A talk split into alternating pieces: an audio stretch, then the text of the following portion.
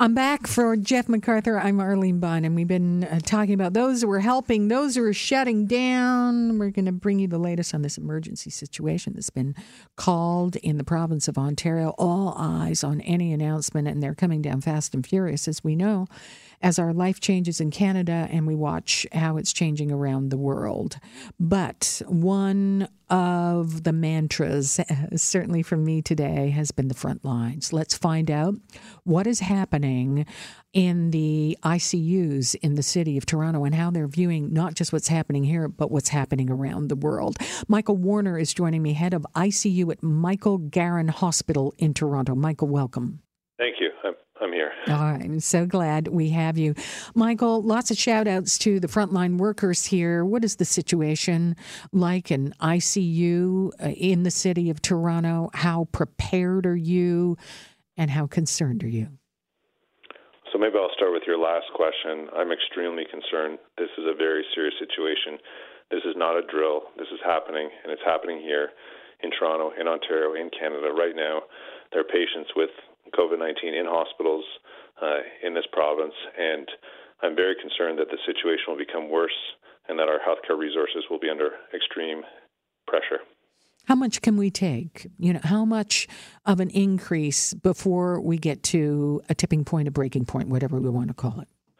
Well, I can tell you the healthcare workers and the teams that support them are definitely committed to doing everything we can to get our fellow citizens through this. We've been preparing for weeks, and in some cases, months.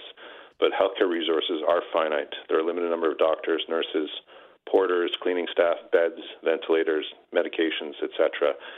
If we get into a situation like they have in northern Italy, the healthcare system will collapse, which is why I've you know, used my platform to promote social distancing as the main thing the average citizen can do to save each other from this. And, I, and I, that's what I really want to emphasize. This is a community effort, not an individual effort. We have to do this for each other, and we're not going to see the benefit of it. You're not going to see the impact of your individual social distancing practice right away. In fact, people may die as you are doing it, but it doesn't mean it isn't working. You have to continue to do it without any type of shortcuts. It has to be complete, it has to be universal, it has to be coast to coast. What about within the units themselves? We're hearing reports that ventilators are needed. Are you equipped and do you know about other ICUs? The uh, the ICU directors, of which I'm one in the city mm-hmm. and the province, are in constant communication.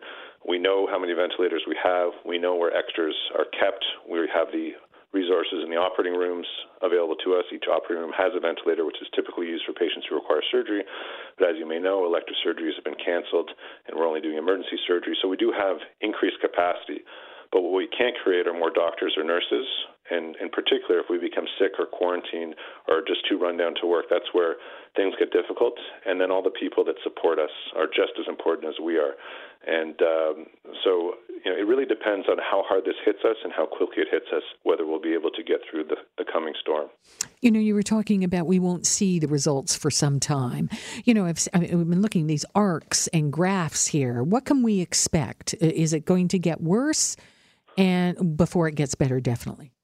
I think it really depends on the degree of community spread that we already have in Canada. There's definitely community spread in Canada. I want to be unequivocal with that, despite mm-hmm. what other people may have said or not completely said. It is there is community spread. That means that there are patients who have this who did not.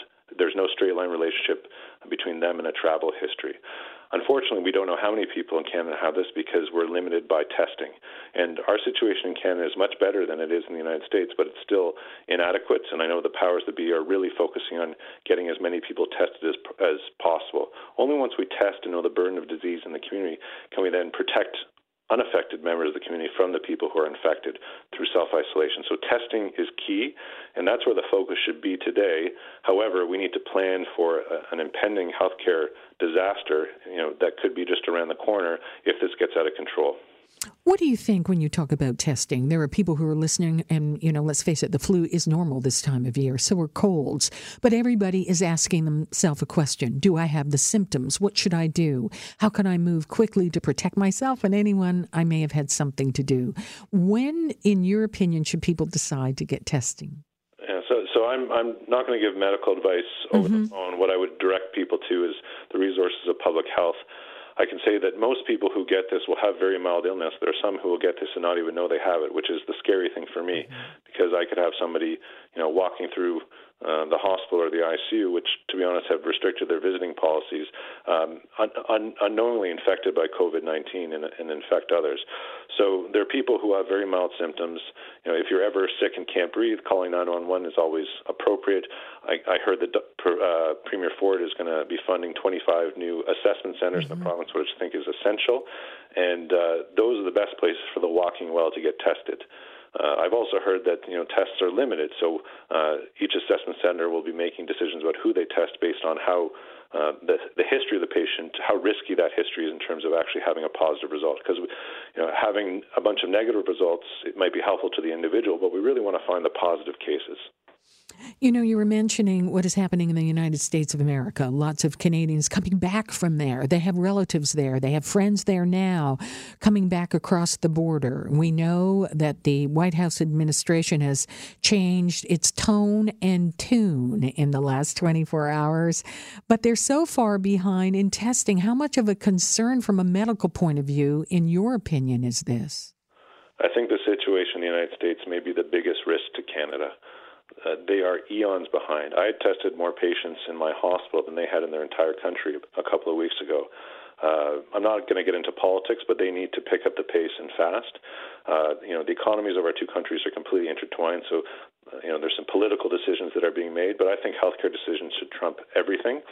And um, I think what may be perceived as draconian measures now, in, in retrospect, will be seen as decisions that should have been made earlier. Uh, the United States is 50 different statewide healthcare systems. We need a universal, really global approach to this disease because it doesn't respect borders. And that's why in Canada, I'm calling for unanimity across provinces in terms of what social isolation means, social uh, distancing means, rather, and uh, how it's enforced. Because just because there aren't cases in Nunavut doesn't mean that there won't be, and just because there are more cases in province A versus province B means nothing because the testing has not been equivalent across the nation. So this is a global disease, and it's definitely a national disease, and a piecemeal approach will fail. Does this surprise you? We know lots of medical authorities and those in public health, they've been warning about this and looking at it for years, but it never happened to this degree. Michael, what are you thinking from a professional point of view as you see what is happening with this virus?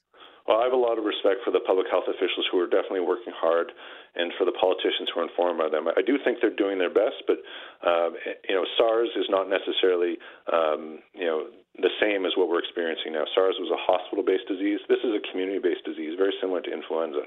And as someone who had influenza myself this year, uh, it's an extremely, extremely um, dangerous and serious disease, and one that um, some people don't take seriously. Please, everyone, get your flu shot. That's my plug.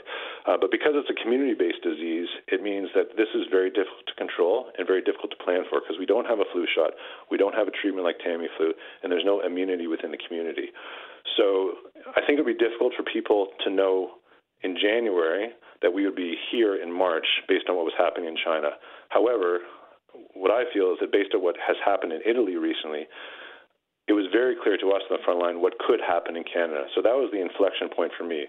Once people started dying in Italy, it became very clear that if this reaches exponential growth in Canada, we could be in major trouble. And here we are right now. Michael Warner, thank you for your words of caution. Thank you for being on the front lines. Thank you for joining us today. My pleasure. Take care. Michael Warner is head of ICU at Michael Garron Hospital in Toronto. There you go. As he said, this is not a drill.